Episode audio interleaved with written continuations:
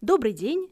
Это подкаст Центра «Благосфера. Не пустой звук», в котором мы обсуждаем социальные проблемы вместе с общественными деятелями, учеными, журналистами и другими экспертами. Меня зовут Женя Гулбис, я продюсер подкастов Центра «Благосфера», и сегодня мы поговорим о такой важной и редко обсуждаемой теме, как нарушение речи у взрослых в случае утраты речевых функций. А побеседовать с нами согласилась Наталья Буканова логопед Московской городской онкологической больницы номер 62 с 25-летним стажем, прошу заметить, автор большого количества печатных работ по специальности, эксперт Ассоциации родителей детей с дислексией Наталья. Добрый день, очень рада, что вы согласились с нами побеседовать.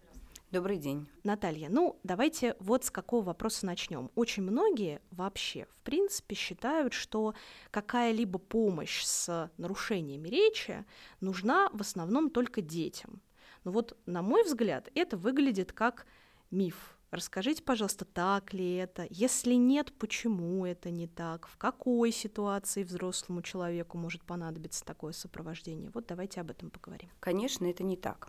А, существует целый список нарушений речи, которые могут быть у взрослых людей.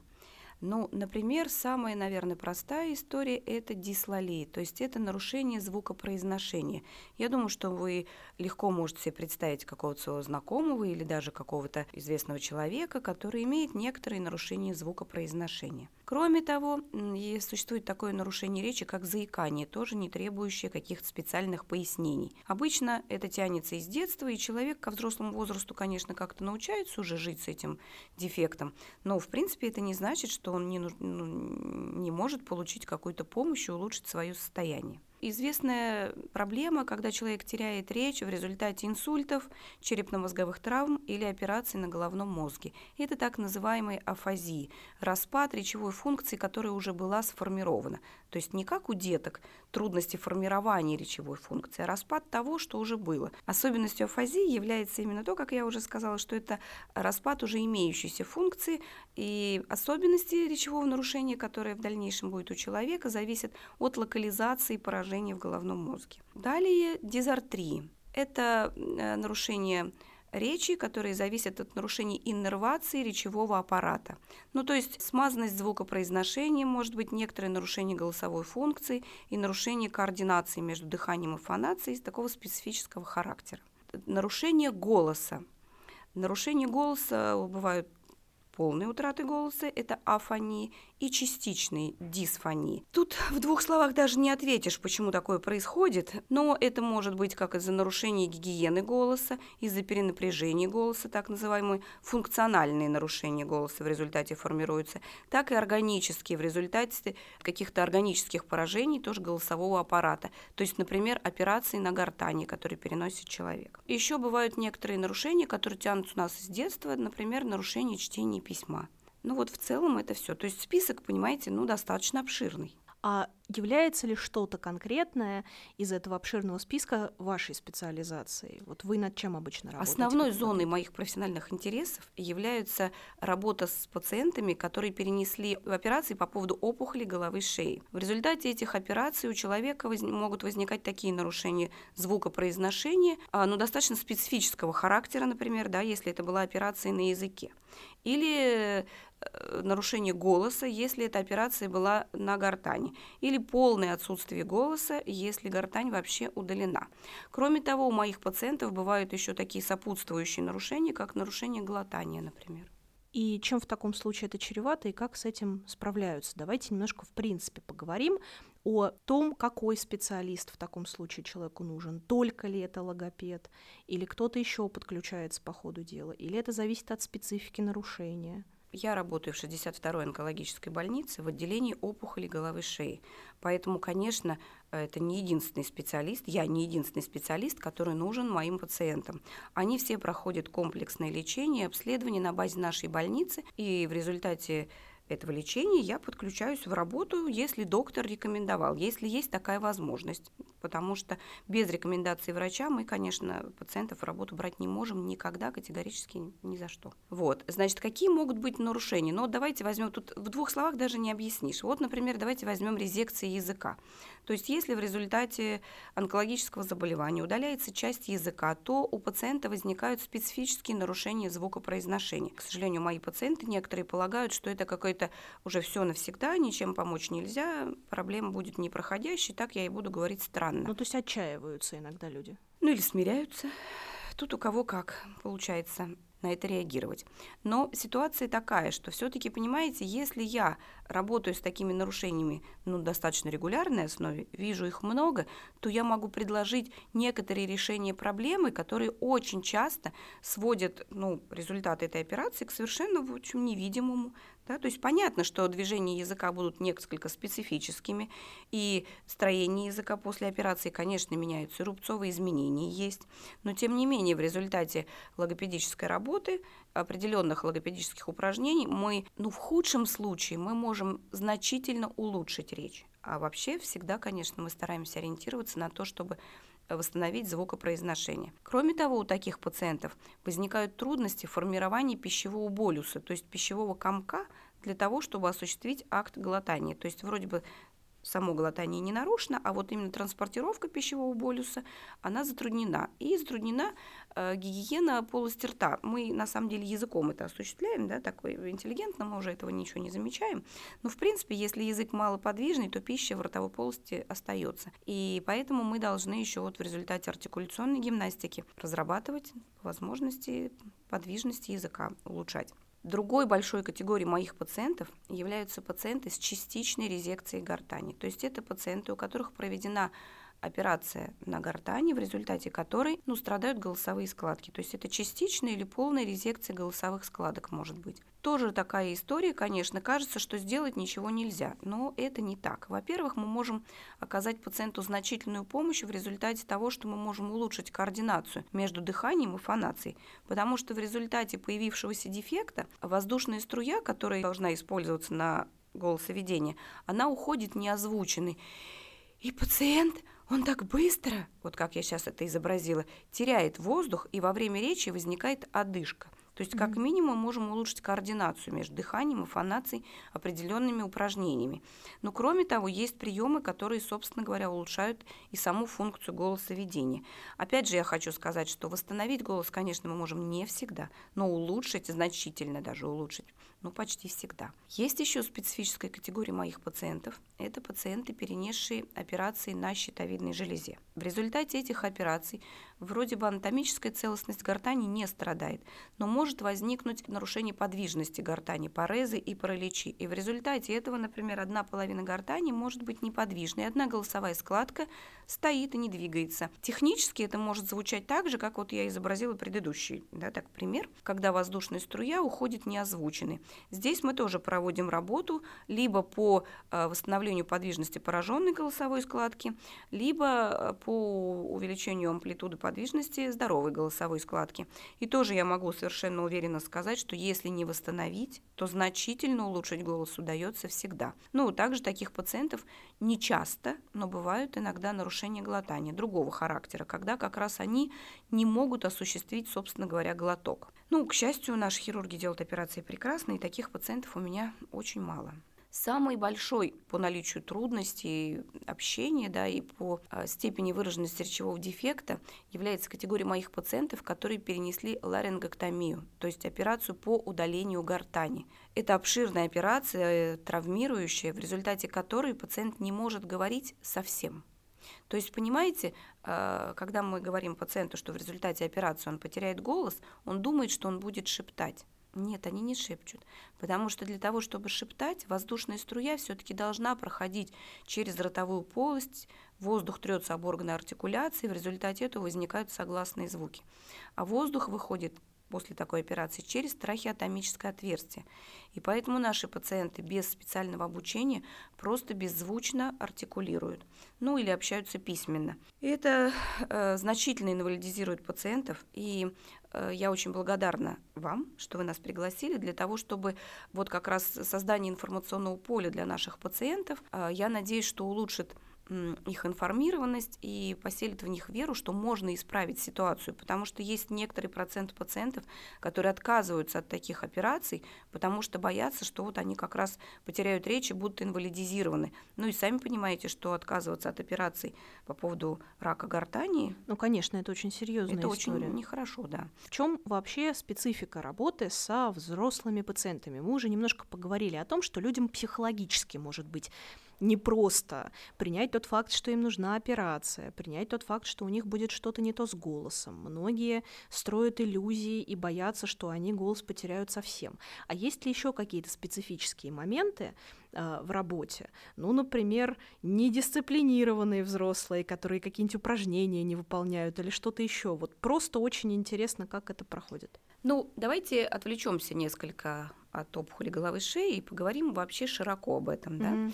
Давайте возьмем такие нарушения речи, как, скажем, например, заикание, нарушение звукопроизношения у взрослых. Здесь есть некоторая специфика, ну, скажем, в коррекции звукопроизношения. Когда мы взрослому человеку ставим звуки, он, конечно, лучше понимает наши инструкции но э, опыт неправильного говорения у него больше, и иногда у нас возникают трудности по автоматизации.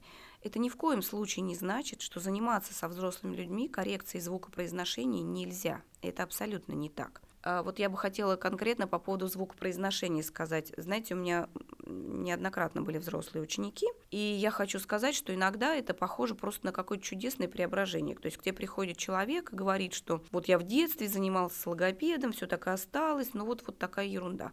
У меня был молодой человек, Михаил, здравствуйте, если вы слышите нас. Будем надеяться, что да. нас слушает. У него были нарушены все свистящие звуки, свистящая шипящая группа. Они все были боковыми. Сейчас я немножко вам изображу. Например, петул хёк, петул хёк. Хябака. То есть все, да, хлюпало так в щеках. Угу. Ну и получается, давайте с вами посчитаем. Это сыси, зызи, ц, шиже, чище. То есть у человека было нарушено 9 звуков, да, ну и представьте себе, Большой как набор. звучал речевой поток, да, очень ненарядно. И буквально за два месяца занятий, без каких-то специальных трудностей в автоматизации у взрослого человека, у симпатичного, нам успешного, да, прогрессивного, ему, кажется, там закончил институт, работал уже, да, у него стала совершенно нормальная речь. Но вот что характерно для взрослого человека, это необходимость решиться – то есть необходимость поставить запрос, понимаете, и сказать себе, что я такой взрослый, и я сейчас должен пойти найти логопеда. Это, кстати, другая немножко история найти логопеда для взрослого человека. И вообще прийти на занятия. Когда я работала в детской поликлинике, у меня было несколько вот учеников, которые за руку приводили своих мам, ну, то есть им было меньше 18, да, то есть мама приходила на первое занятие, ну, потому что без мамы мы прием вести не можем, и инициатива явно исходила от ребенка. И точно такая же была история, да, то есть мы занимаемся некоторое количество времени, и ребенок уходит с совершенно нормальной речью. Разные могут быть причины, почему звукопроизношение не было исправлено в детстве. Возможно, какие-то, не знаю, сложности организационного характера. Может быть, я с уважением отношусь к моим коллегам, ну, всякое бывает, может, какая-то некомпетентность логопеда. Ну, может быть, где-то недозанимались, недоавтоматизировали. Может, ну, я не знаю, что еще может быть, да, но мы очень редко, послушайте, почти никогда мы не знаем таких ситуаций, когда мы не можем исправить звукопроизношение. Это бывает очень редко. Никакие дедушка у меня так говорил, не работают истории. Мне просто кажется, что очень важно, что мы это сейчас проговорили, и по поводу того, что это в принципе возможно, и вот этот срок, который вы назвали, назвали в случае конкретного пациента, понятно, что это все очень индивидуально, как я полагаю, да, да срок э, коррекции таких да, вещей. Никогда Но все равно очень обычно, как ты себе так это представляешь, кажется, что это будет очень долгий, очень трудный процесс. Понятно, что он будет непростой, но кажется, что на это уйдут ну, примерно годы. Обычно взрослому человеку свойственно немножко так драматизировать. А тут оказывается, что если не драматизировать и просто попробовать взять и сделать, может, оно все будет не так уж и плохо. Хотелось бы немножко про организационную сторону сказать. Тут не нужно ходить как с ребенком три раза в неделю. Так не работает.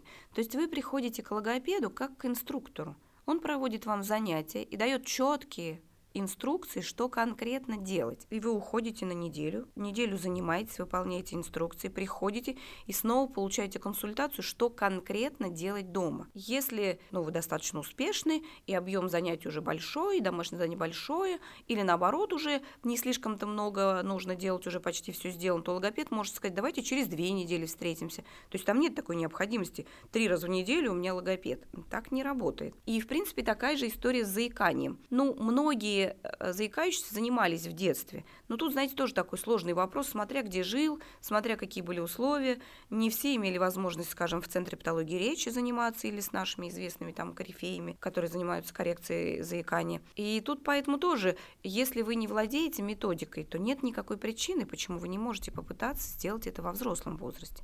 Но вот здесь особенностью взрослых является именно то, что нужно как-то через себя перешагнуть, да? нужно признаться себе и решиться. Это, знаете, я тут немножко думала как раз перед нашей встречей об этом. Это, наверное, немножко как на танцы пойти или не знаю, что-то такое сделать, вот что немножко пойти считается... на фитнес, да, что пойти немножко... к психологу. Да, Очень вот, психологу. тоже сложный вот, момент. психологу отличный пример, кстати, я с вами согласна. Ну, это вот мы с вами сказали про нарушение звукопроизношения и заикания, да? Когда угу. человек в силах сделать это сам, нужно только несколько побороть себя и найти специалиста. Но такие истории бывают не всегда. Бывают наши такие известные нарушения логопедические, как афазии, угу. которые при, приводят часто не только к нарушениям речи, но и к нарушениям когнитивных функций. И тут очень, ну и вообще такой пациент может просто технически не мочь ходить, да, то есть вообще-то могут быть еще парезы после инсультов, когда человек или ходит с палочкой, или вообще является лежачим пациентом, ну и вообще как-то технически ограниченное перемещение. Так вот, могут быть не только нарушения речи, но еще и нарушения когнитивных функций. И, конечно, здесь такая история. Еще знаете, что наши пациенты вот после инсультов, черепно-мозговых травм. Вы с инсультниками тоже работаете? Да, у меня был такой опыт. Угу. И опухоли э, мозга, да, они очень часто не мотивированы. Вот они-то как раз часто не хотят заниматься. И тут оказанием помощи должны заниматься родственники, то есть организационными вопросами. Но еще извините меня за прямоту оплаты этого процесса, а такой что тоже отказ печально. связан с моральной стороной вопроса, то есть они подавлены самим фактом болезни и того, что с ними это случилось, и поэтому им тяжело, или это следствие именно того, что мы называем нарушением когнитивных функций, вот это нежелание. Депрессия – это угу. вообще известная история у больных людей и часто да. это связано с депрессиями. Но тут может быть двоякая история, да, mm-hmm. и нарушение когнитивных функций, снижение критики к своему состоянию, понимаете, нарушение волевого компонента, например, да, то есть все, что мы делаем, все, что нам дается трудно, нужно как-то перебарывать, нужно как-то стараться, нужно, чтобы кто-то, ну в данной ситуации обычно все-таки это какие-то родственники, кто-то являлся двигателем. И тут, да, такая специфика, какая работа со взрослыми, это вопрос организации, вопрос того, что я вот недавно смешно оговорилась, у меня была пациентка пожилая, что-то там как-то я металась по отделению, и обратилась к ее дочке, вы мама Ивановой. Это, ну да, смешно оговорилась, да, но внутренне это было именно вот имела под собой такую основу, да, вот вы организатор ее коррекционной работы. То есть смотрите, когда мы работаем с детьми, есть такой момент, что ты как бы всегда ответственен за создание мотивации. Знаете, такие слова, что учитель там или логопед или кто-нибудь там, не знаю, тренер, да, не нашел подход к ребенку. Да-да-да. А со взрослыми, часто. казалось бы, это такой технический аспект, да, то есть вот он пришел, на коррекцию звука произношения, ты ему конкретно сказал, язык туда, зубы сюда, дуй сюда, делай так. И, ну и работает. И организовывать ты не должен, потому что вопрос мотивации – это его личный вопрос, но не с афазиями. Там другая история. То есть, если человек когнитивно сниженный, то тут вопрос мотивации нужно рассматривать по-другому. Вы совершенно правильно сказали про депрессии. И тут я уже могу ссылаться на отделение, в котором я работаю. Конечно, если человек попал в такую сложную ситуацию, у него онкологическое заболевание, ему просто страшно. Конечно. Ему трудно, да. Вообще-то он еще испытывает боль. Ему просто больно после Конечно, через это тоже надо переступить. Когда да, тебе надо... больно, ты ни о чем не хочешь думать. Надо это пережить, да. Вообще э, не очень-то понятно, есть ли какой-то исход, а зачем мне это нужно? То есть наши пациенты в этом отделении, ну и, кстати, афазики тоже, они очень часто страдают депрессиями, и они не хотят заниматься и показывают нам низкую мотивацию. Ну, потому что им нужна помощь психолога, ну, смысла не видят. психотерапевта или психиатра, угу. да. И мы об этом тоже говорим э, с родственниками. То есть вот с моими пациентами, которые не, не имеют когнитивных нарушений, я все равно люблю встречаться с родственниками и говорю, без дочери не приходите, пришлите мне родственников, ну, сестрам могу сказать, да, потому что болеет обычно не один человек, болеет вся семья. И точно. если у вас лежит дедушка в депрессии и не может никак самовыразиться, не может никак не сказать вам ни какую-то банальную вещь, ни какую-то теплую эмоциональную вещь, да, и он на самом деле погружается в глубь этой депрессии все сильнее и сильнее. И что делать, ну, тут совершенно непонятно. А тут семья обычно, ну, организовывает, может дедушку привести к логопеду, увести от логопеда, у них есть какое-то дело, супруга может его клевать, чтобы он занимался, например. Вот. Ну, то есть и возникает такое какое-то, знаете, действие, которое, э, в общем-то, эмоционально, мне кажется, тоже направлено как бы на поборение болезни. Я что-то делаю, чтобы выздороветь. И это очень полезная такая психологическая история тоже. Логопедия объединяет семьи. Удивительно, но факт. Ну, вообще-то да. Если и у детей, и у взрослых есть серьезные нарушения, это же целая целая история, да. И не всегда, кстати, печальная, знаете. Ну, очень хочется верить. Мне кажется, во многом мы с вами сегодняшний эпизод ради этого и затеяли, чтобы как-то людям рассказать, что это далеко не всегда так печально, ужасно и страшно, а наоборот, это хорошая история, очень важная в таких ситуациях. Вот знаете, говоря про афазии, это, да, совершенно точно не так печально. У меня есть ученики, с которыми я занимаюсь уже длительное время – и, конечно, тут такой вопрос организационные оказания логопедической угу. помощи. То есть вот у меня сейчас есть женщина, с которой я занимаюсь, но уже год полтора мы с ней занимаемся. И сейчас э, она успешно может рассказать, как ее зовут, где она живет, кто входит в ее семью, что они ели на обед. Ну, я не говорю, что мы о каких-то философских прям вещах говорим, угу. но, в общем-то, достаточно нормально она может мне сказать, что они вот ездили куда-то в гости, вчера они ходили в парикмахерскую, до ее сестры нужно дойти таким-то маршрутом. Ну, вполне приемлемо, да, может быть, не то, что прямо очень литературно качественно, но нормально. Но вот на момент нашего знакомства она не могла сказать, как зовут детей. То есть, понимаете, есть определенный момент организации логопедической работы. Это не просто читай книги, это mm-hmm. не просто возьми азбуку. Это, конечно, не так выглядит. И тут нельзя дать каких-то общих рекомендаций, да, но совершенно точно, э, что, э, понимаете, следование определенным каким-то инструкциям, совершенно четким и банальным, оно значительно может улучшить речевую функцию нашего пациента.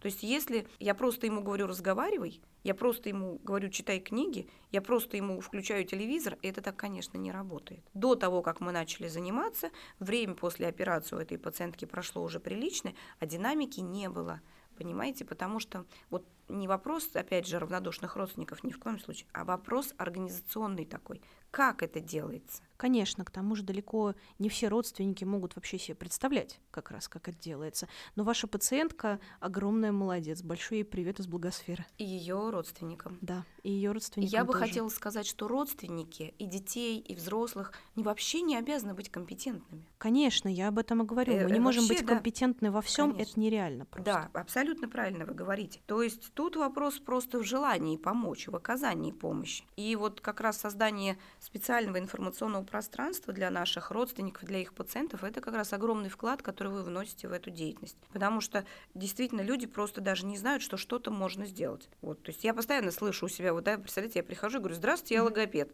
И мне отвечают, ничем помочь вы мне не можете, мне язык отрезали. Ну, в смысле, а зачем я здесь нахожусь? Может, у меня есть какая-то идея? То есть люди не верят даже, когда, знаете, встречаются со мной в отделении больницы, что mm-hmm. есть у нас какой-то план работы у меня какой-то может быть, и какие-то идеи, как оказать помощь. А не то, что если человек даже не видел никогда логопеда. Давайте теперь вот о чем поговорим. Немножко, если позволите, конечно, посмотрим на вот эту вот логопедическую кухню. На мой взгляд, это очень интересно. Ну, выберем какой-нибудь случай с определенным нарушением, чтобы уж так не брать средний по больнице и не говорить вообще за всех, и поговорим о том, как, допустим, проходит прием у логопеда. Я работаю в 62-й городской онкологической больнице, где мы стараемся разработать прямо систему оказания логопедической помощи пациентам. Здорово, давайте тогда про эту систему да, поговорим. Это прекрасно. Хорошая история. Да. Эм, в нашей больнице я посещаю всех пациентов после определенных операций, которые предполагают теоретическую возможность возникновения нарушения речевой функции. С некоторыми пациентами мы встречаемся еще в дооперационном периоде, но это тогда, когда мы знаем, что операция обширная, и после нее речь пострадает точно. То здесь такой психотерапевтический у нас немного эффект. Мы приходим, говорим, здравствуйте, будет так, но у вас есть возможность восстановления речевой функции, и будет хорошо. Ну, то есть давайте возьмем с вами такую историю. Вот я угу. захожу в палату и говорю, здравствуйте, я логопед. Пациент, скажем, после операции на щитовидной железе. Я предлагаю ему посчитать вслух и оцениваю качество голоса. Если качество голоса меня, ну, например, смущает, я полагаю, что сейчас я возьму этого пациента на занятие. Но до этого я еще определенным образом предполагаю, предлагаю ему попить водичку. То есть в нашей больнице мы у определенных пациентов проверяем не только состояние голосовой функции, но если есть такая теоретическая возможность, еще и нарушение функции глотания. Угу. Вот если я вижу нарушение функции глотания и, например, нарушение голосовой функции, то в дальнейшем мы проходим в кабинет с этим пациентом. Я всегда объясняю, почему такое произошло, да, как мы будем работать, даю определенный список упражнений, ну, значит, соответственно, тому, в чем он нуждается, да, там, на дыхание, на голос, на восстановление функции глотания. Кроме того, в нашей больнице все пациенты имеют возможность, соответственно, на инструментальное обследование глотания или функции гортани, если это в этом есть необходимость. Вот мы позанимались. Но организация медицинской помощи такова, что определенные пациенты лежат у нас очень мало. Ну, например, пациенты, перенесшие операцию на щитовидной железе, выписываются очень быстро. Я их успеваю увидеть стационарно только один раз в стационаре. Mm-hmm. А вот эта же история с помощью пациентам в вашей больнице, да, вот с этой программой, насколько я понимаю, она у вас э, совместно с онкофондом разрабатывалась. Давайте вот об этом немножко поговорим, Наташа. Хочется сказать, почему совместно с онкофондом мы решили организовать вот такой проект по оказанию помощи нашим пациентам. Ну вот я хочу такой просто на примере рассмотреть. Недавно у меня была девушка после операции на щитовидной железе в нашей больнице, 30 лет, которая была проведена операция на щитовидной железе, и в результате этого, к сожалению, в качестве осложнения она получила порез гортани и грубое нарушение голоса, ну, то есть практически отсутствие голоса, шепотная речь, афония, и нарушение глотания. То есть она поперхивалась при питье. Что значит нарушение глотания вообще? Почему мы так напрягаемся? Угу. В данной ситуации нарушение глотания, когда пациент поперхивается, это вообще-то говорит о том, что жидкость или даже пища попадает в дыхательные пути. Ну да. Поэтому мы прям очень настороженно относимся к этому. Так вот, мы занимались с этой девушкой, Екатерина ее зовут, занимались два месяца. И на выходе пациент у меня вышел совершенно нормальным голосом, да, она может продолжать свою трудовую деятельность. И нарушение функции глотания мы тоже преодолели абсолютно. И вот именно в момент окончания работы с Екатериной к нам в больницу поступает на какую-то повторную операцию, кажется, там метастазы были. Ну, в общем, я не помню, не совсем моя пациентка. Пациентка, у которой в 80 что-то каком-то первом году, я прям сейчас не шучу, в возрасте ее 30 лет была удалена щитовидная железа. И она тогда как раз тоже говорила, что у нее были нарушения глотания, но их она преодолела. А вот нарушение голоса она не преодолела. И 40 лет человек из нормальной социальной семьи, человек 40 лет – в общем-то, практически вообще не имеет голоса, да, это повлияло на ее профессиональную деятельность. Она имеет одышку во время речи. И когда я ее спросила, на что жалуетесь, она мне сразу сказала, на голос. 40 лет человек в Москве не получал никакой помощи. я сейчас не хочу сказать, что только 62-я больница – это единственное место. Это, конечно, не так. Нет, нет, нет. Этого я не имею в виду. Мы знаем, что Центр патологии речи этим занимается, mm-hmm. еще определенные клиники. Но вопрос в том, что а, пациент должен быть определенным образом мотивирован мотивирован, он должен искать эту помощь, и она вот таким простым образом до него не доходит. То есть mm-hmm. пациенты после других операций, я тоже их вижу, да, которые приходят после тяжелейшей операции ларингоктомии. Когда у вас была операция, вот сейчас у меня тоже такая пациентка была, успешная женщина, 70 лет, руководит каким-то бизнесом, прямо молодец. И она говорит, я хочу позаниматься с логопедом, я никогда не пробовала. И я говорю, а когда у вас была операция? Она у нее была 7 лет назад. А как так получается, что до людей вот эта помощь не доходит там 7 лет, Тут 40 вопрос лет? Это печальный, конечно. Это вопрос организации помощи. Да? Нет такой вакансии логопеда в отделении опухоли головы шеи. Ну, то есть это вот как у нас просто прошлый выпуск был про э, нарушение речи у детей, и мы там говорили об отсутствии школьных психологов и логопедов. Здесь, я так понимаю, школьные-то все-таки есть, поликлинических теперь нет. Вот угу. я работала угу. в поликлиническим логопедом, в детской поликлинике городской, и у меня была большую часть моей работы занимала диагностика. Через mm-hmm. меня в год проходило 3000 детей, и я могла направить этих детей и объяснить их родителям, куда идти понимаете? Угу. Ну и результат был определенный, да, в результате того, что они в коррекционных учреждениях там занимались. Конечно, вопрос не только диагностики. Но сейчас, как Ольга вам правильно сказала, у нас логопедическую помощь, да, логопедическую консультацию а, э, родители получают по запросу. То есть она да, должна да. созреть внутри человека. И здесь история такая же. То есть я вот, знаете, однажды даже опросила знакомых. И я вот прямо спросила, а до знакомства со мной ты знал, чем занимаются логопеды? Я прям так вот сформулировала вопрос. И мне, в общем-то, все сказали, что ну только про звукопроизношение люди uh-huh, знают. Uh-huh. То есть только, даже я вам хочу сказать, про заикание-то не все знают.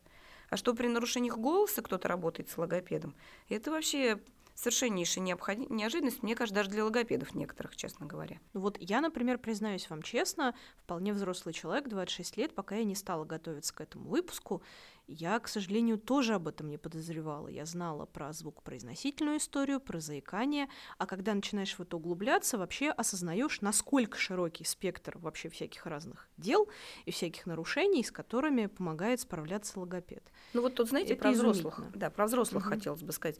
Все-таки мы предполагаем, что логопед это такая профессия, когда человек взаимодействует больше все-таки с детьми и оказывает помощь да, им. Да, это правда. И вот я очень благодарна онкофонду, и угу. вообще мне хотелось бы, что вот этот э, выпуск как-то привлек внимание общественности, может быть, каких-то благотворительных организаций, потому что э, я, конечно, стараюсь мыслить шире даже, не только так сказать, в рамках 62-й больницы, потому что э, как раз оказание помощи взрослым людям, оно как-то вообще практически не предполагается, да, то есть даже вот расщелина губы неба дет, у деток, они все таки ну, как-то задействованы благотворительными mm-hmm. организациями. Тут же видите, какая еще есть история, которую как-то не очень принято озвучивать. Если в семье есть ребенок, который нуждается в какой-то помощи, то за это заплатит мама и папа, правда? Ну или организуют это. Ну, да. А если их возможности ограничены, то, скорее всего, им на помощь придут еще какие-то родственники. Да? Ну, то есть предполагается, что ребенку, ну, как-то финансово или организационно будет помогать вся семья. Ну, все для ребенка, да. А вот теперь давайте себе представим взрослого инвалидизированного человека. Совсем Это другая совсем история. другая история. Конечно. Очень часто избегают.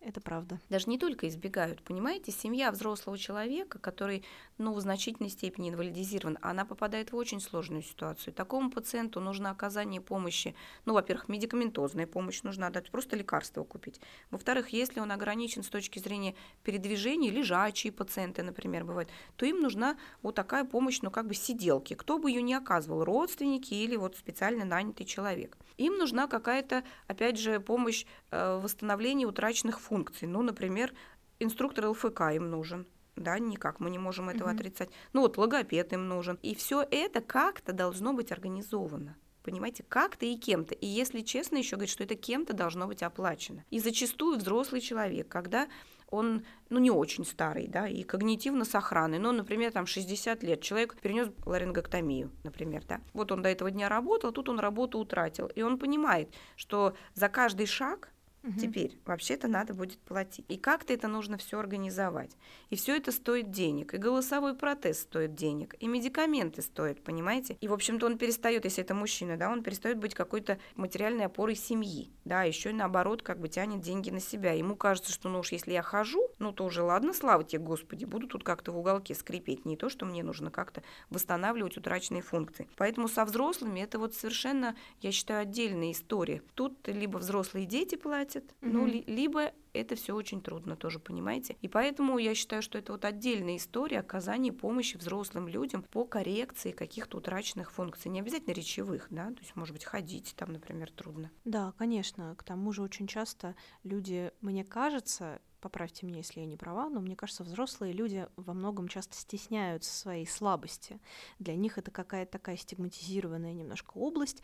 Они ну, хорохорятся, я бы это так назвала, да, да ничего, да не так уж мне и нужно, особенно, как вот вы сказали, если я там хожу, э, думаю, э, как-то с миром взаимодействую, да и ладно. А некоторые да и ничего страшного. Немного по-другому. Кто-то хорохорится, да, Мгм. как бы отрицая Мгм, наличие мгм. проблемы. А кто-то впадает в тяжелую депрессию, начинает рассказывать, да сколько я проживу. Ну, мои дорогие пациенты, хочу обратиться к вам, я надеюсь, что очень долго. И мы регулярно видим пациентов, перенесших большие операции, которые приходят, скажем, на замену голосового протеза, и 20 лет назад они перенесли эту большую операцию, и все, слава богу, живут и выглядят прекрасно. Поэтому не нужно думать, что там сколько мне осталось. Еще вот история про психиатров мне вот тоже э, всегда кажется достаточно острой. Если я вижу, что мой пациент впадает в черную депрессию, ничего не хочет, не озвучивает при мне, но в глазах его читается черная тоска и, может быть, даже какие-то печальные, там, может быть, Мгм. даже какие-то суицидальные Мгм. мысли, или вообще черная тоска. Послушайте, это влияет на качество его жизни. Он живет в черной беспросветности. И консультацию психиатра не значит, что человек имеет какие-то особенности восприятия мира специфические, что он, ну, мне не хочется говорить таким языком, ну, что он псих, как бы. Но это не о том вообще Вот речь, как да? раз недавно обсуждала такой вопрос с психологом, буквально в прошлом месяце. Действительно говорили о том, что психиатрия как область очень сильно стигматизирована. Люди Конечно. воспринимают психиатров как тех, кто работает исключительно, ну, скажем, прям с сумасшедшими. Хотя это совершенно не так. Если Конечно. человек в депрессии, он пойдет именно к психиатру, и тот уже будет решать. И тот может очень его просто судьбу, и да. Решить его проблему. То есть просто прием медикаментов иногда выводит человека, это не значит, что он всю жизнь их будет пить. Еще вот эта история, что он подсядет и привыкнет. Послушайте, но жить в депрессии это же не жить. Гораздо хуже. Это же да. не жить, понимаете? Что значит вдруг он подсядет? Ну, даже если, если даже сформируется какая-то, какое-то привыкание, во-первых, этот вопрос, наверное, можно как-то решить. А во-вторых, знаете, мне кажется, что иногда лучше жить на антидепрессантах, но жить в радости, чем вот э, совершенно в какой-то тяжелой эмоциональной ситуации находиться. Одна из сторон работы нашей в сотрудничестве с онкофондом в том, что не только оказание психологической помощи, да, мы хотели бы оказывать семье, но еще и юридической. Потому что вот как раз то, что мы с вами обсудили, что наши пациенты попадают в не очень простую финансовую ситуацию, если они лишаются работы и инвалидизируются. Вот давайте как раз Есть- да, проговорим, есть ли какая-то возможность из этого выцарапаться. Ну, потому что не у всех же есть, допустим, родственники, готовые что-то оплачивать, не у всех есть, э, может быть, даже дети, бывает такое. Вот, а как быть? Я здесь могу сказать только про наших пациентов. Э, Наши пациенты, перенесшие обширные операции на гортани, ларингоктомии, да, операции по резекции гортани, они могут нуждаться в э, покупке голосовых протезов Мгм. или в покупке электрогортаней. И здесь, ну, может, не то, что прямо блестяще, но некоторую помощь мог- может оказать собес по возврату средств на, на вот эти вот, на приобретение вот этих вот устройств, так их назовем, да. А, И здесь вот тоже, ну, мне кажется, это единственное, что можно, собственно говоря, вот какую юридическую помощь мы можем Мгм. оказать, Мгм. это вот, наверное, вот это. Но, к сожалению, я сталкиваюсь с тем, что пациенты тоже не всегда в курсе, что для этого нужно сделать. Наталья, смотрите, вот мы с вами упоминали сегодня довольно часто уже, особенно под конец, такую операцию непростую, как вы сами сказали, как ларингоктомия. Мне просто кажется, что очень многим слушателям нашим, может быть, даже не очень понятно, что это за операция, какие у нее могут быть последствия. И если могут, а по вашим словам очевидно, что могут, что вообще делать в этой ситуации? Вот давайте это проговорим. В нашем отделении опухоли головы шеи я считаю, что это, конечно, самые тяжелые пациенты, самые, наверное, сложные мои ученики, э, люди наиболее травмированные потерей голосовой функции. Почему? Потому что, как мы уже выше объяснили, у них не остается шепотной речи. Они беззвучно артикулируют губами. Ну, то есть никакого звука нет. После данной операции человек дышит через трахеотомическое отверстие, да, ну, то есть, говоря простым языком, через дырочку между ключицами.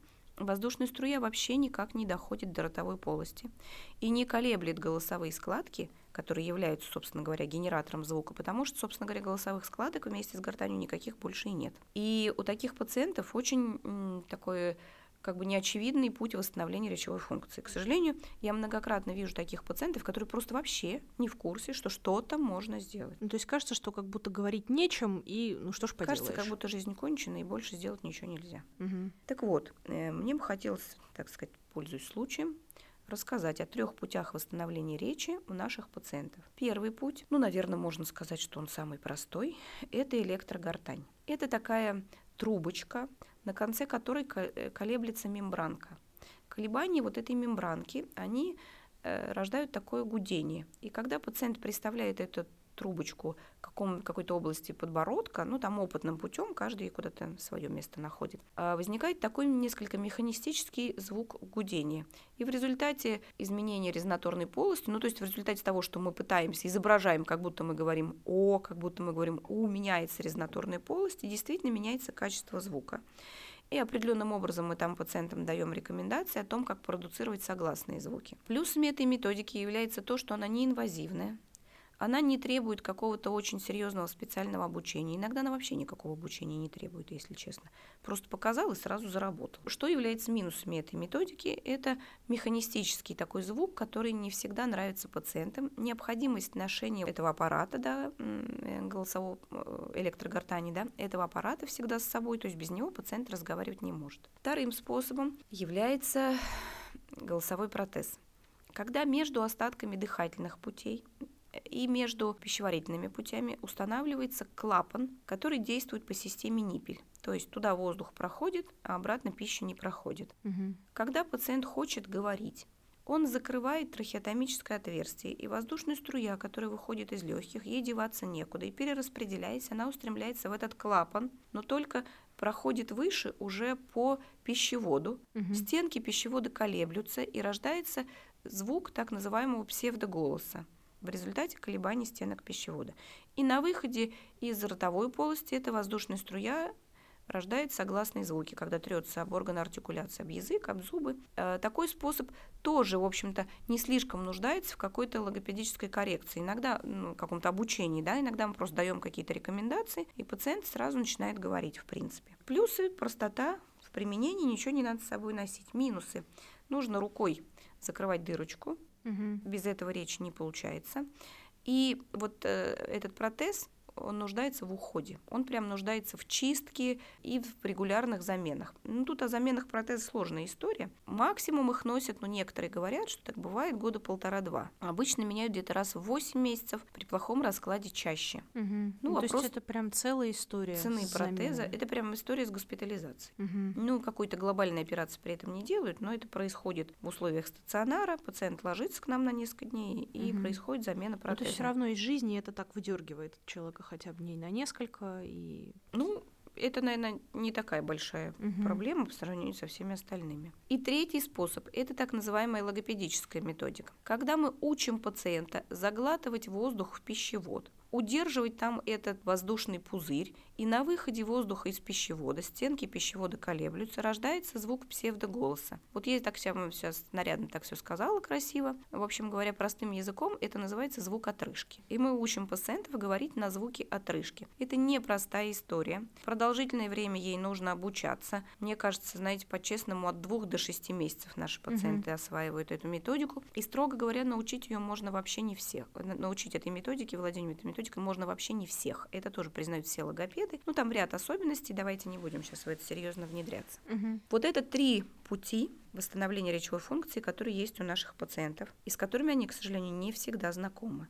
То есть вот сейчас у меня, еще раз хочу сказать, вот есть дама, да, которая говорила, что ей 7 лет назад сделали операцию, она первый раз в жизни видит логопеда, потому что она приехала в нашу больницу на консультацию по поводу установки голосового протеза. Совершенно социально адаптированный человек, который говорил, что основные вопросы об особенностях жизни вот после ларингоктомии она видела на каких-то иностранных сайтах. О, как. Да. Вот сейчас у меня занимается другая, очень успешная ученица, очень я за нее рада, не из нашей больницы, которой была сделана операция год назад. Она такая эмоциональная женщина, актриса, и она так очень эмоционально, знаете, жестикулируя, говорит, почему, почему год я вообще не знала, куда мне обратиться и как мне быть. И вот эта пациентка, которая перенесла год назад операцию, походила ко мне на занятия полтора месяца. И я не могу сказать, что прямо блестяще, но теперь человек разговаривает звучной речью. То есть она в несколько замедленном темпе, навык еще не автоматизирован, но объективно мы разговариваем, она может представиться, ответить мне на вопросы. Ну, то есть, да, это не какая-то супер развернутая фраза, там по Толстому длинная и сложная, да, но какими-то короткими фразами по два-три слова она вслух разговаривает. И, в общем-то, это еще не конец, конечно, коррекционной работы. Я думаю, что эта ситуация будет улучшаться. Наши пациенты, которые лежат у нас в отделении перед ларингоктомиями, да, я к ним прихожу еще в допе операционном периоде, рассказываю о вот этих путях э, восстановления речевой функции, рассказываю о том, ну, какие неприятные ощущения они будут испытывать после операции. Рассказываю, когда мы с ними начнем заниматься. В общем, когда доктор разрешит, мы с ними начнем заниматься, да. И э, рассказываю, как будет организована наша работа после выписки. И здесь я всегда, честно говоря, стараюсь привлекать родственников, потому что, понимаете, одно дело, если я пожилому человеку без гортани рассказала о трех способах восстановления речевой функции, он уехал домой, я вообще в принципе не понимаю, как он может это повторить своим родственникам. Поэтому, если мне удается родственника поймать, увидеть в коридоре или специальным образом вызвать. Вот сейчас, слава богу, немножко у нас облегчение после ковидной истории. Я стараюсь обязательно рассказать. Тем более, вот мы уже говорили про участие родственников в процессе реабилитации. А бывают ли какие-то такие вот ну, назовем их трагедийные случаи, когда вообще не подлежит восстановлению? Или это миф, или так не бывает? Понимаете, я все-таки как специалист хотела бы нести какую-то радость и уверенность в завтрашнем дне, mm-hmm. да. Вот.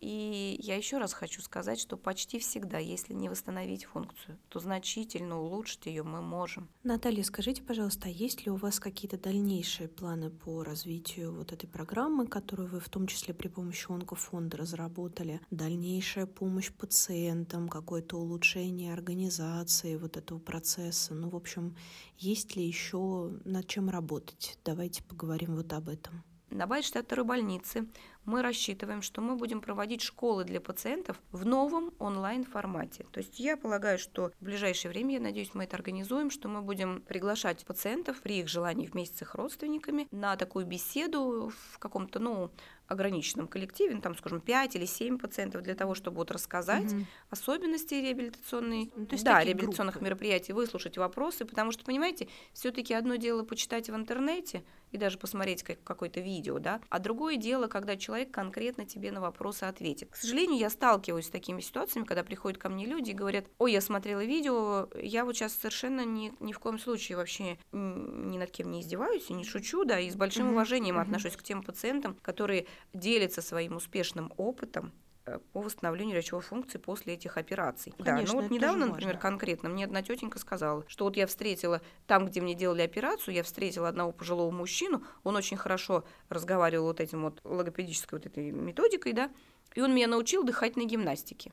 Но я что-то не заговорила. Дыхательная гимнастика совсем уж прям прямого отношения – к восстановлению речи у таких пациентов не имеет. И, естественно, этот э, человек хотел как лучше. Но просто понимаете, все-таки везде должна быть какая-то компетентность, да, и лучше советовать все-таки со специалистом. Наталья, а давайте, чтобы как-то подытожить наш вот этот большой, серьезный, важный разговор про, ну, в первую очередь, как мне показалось, организацию именно логопедической помощи взрослому человеку. Это все-таки такая вещь, на которую мы постарались сделать наибольший акцент, ну, вернее, это вам спасибо, да, вы постарались в первую очередь.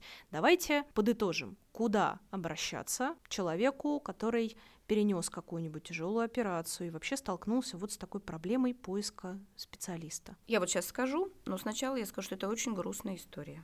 Это очень грустная история, специалистов очень мало, и, конечно, объять всю страну нам очень сложно. Ну вот конкретно mm-hmm. в Москве можно обращаться в Центр патологии речи и нейрореабилитации, который, конечно, ну, раньше-то просто специализировался на афазиях, и нарушениями голоса они тоже занимались. В 62-й больнице мы оказываем помощь нашим пациентам, э, которые перенесли операции по поводу опухоли головы шеи. И отделение фониатрии НКЦО ФМБА России тоже оказывают такую помощь таким пациентам с нарушениями голоса. Очень трудно вообще ответить, куда идти, потому что вот еще раз я хочу mm-hmm. сказать, это моя боль и вот мой профессиональный интерес оказание помощи взрослым пациентам с нарушениями голоса, ну, вот то, чем я занимаюсь, да, да и вообще взрослым с нарушением речи, оно, конечно, очень ограничено и имеет целую, целый ряд вот специфических таких каких-то вопросов, да, организационных, каких-то финансовых, психологических. В общем, это все очень непросто.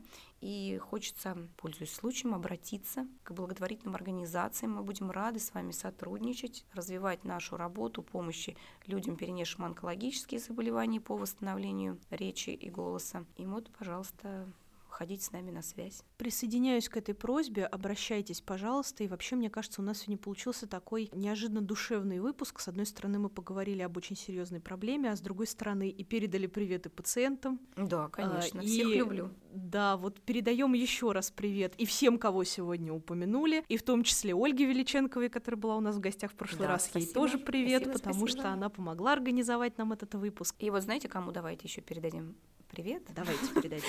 Передаем привет нашим потенциальным ученикам, людям с тяжелыми или легкими нарушениями речи, взрослым, которые думают, что ничего сделать нельзя, никому обратиться нельзя, что все пропало, что звук Р не, не исправить или пропавшую речь не вернуть, понимание обращенной речи у мамы никогда не вернется, голоса никогда не будет, носовой оттенок речи не побороть. Нет, не надо так отчаиваться, иногда можно не то, что значительно, я уже сто раз сегодня это сказала, одно и то же, но это именно такая формулировка, какой-то другую я не могу найти. Значительно улучшить или даже вернуть в норму. Ну, это, собственно, так и работает. Да, Чем не унывайте, больше... друзья. Да. Чем больше повторяешь, приходите. Тем больше надежды, что это как-то в головах уложится. Ну, это самое главное, конечно, да. Да. Спасибо вам большое. Наталья, за важный разговор. Спасибо вам, что пригласили. Всем напомню, что в гостях у нас сегодня побывала Наталья Буканова, логопед Московской городской онкологической больницы номер 62, незабвенной, которую мы сегодня так часто упоминали. И здорово, что там есть такие программы помощи пациентам, столкнувшимся с описанными трудностями автор печатных работ по специальности, эксперт Ассоциации родителей детей с дислексией. Слушайте нас, пожалуйста, на любых удобных платформах. У нас есть не только подкаст «Не пустой звук», а еще целых четыре подкаста «Как это делается», третье место «В случае необходимости» и «А вы знали?». Спасибо большое всем, кто нас сегодня слушал. Услышимся в следующих выпусках. До новых встреч. До свидания.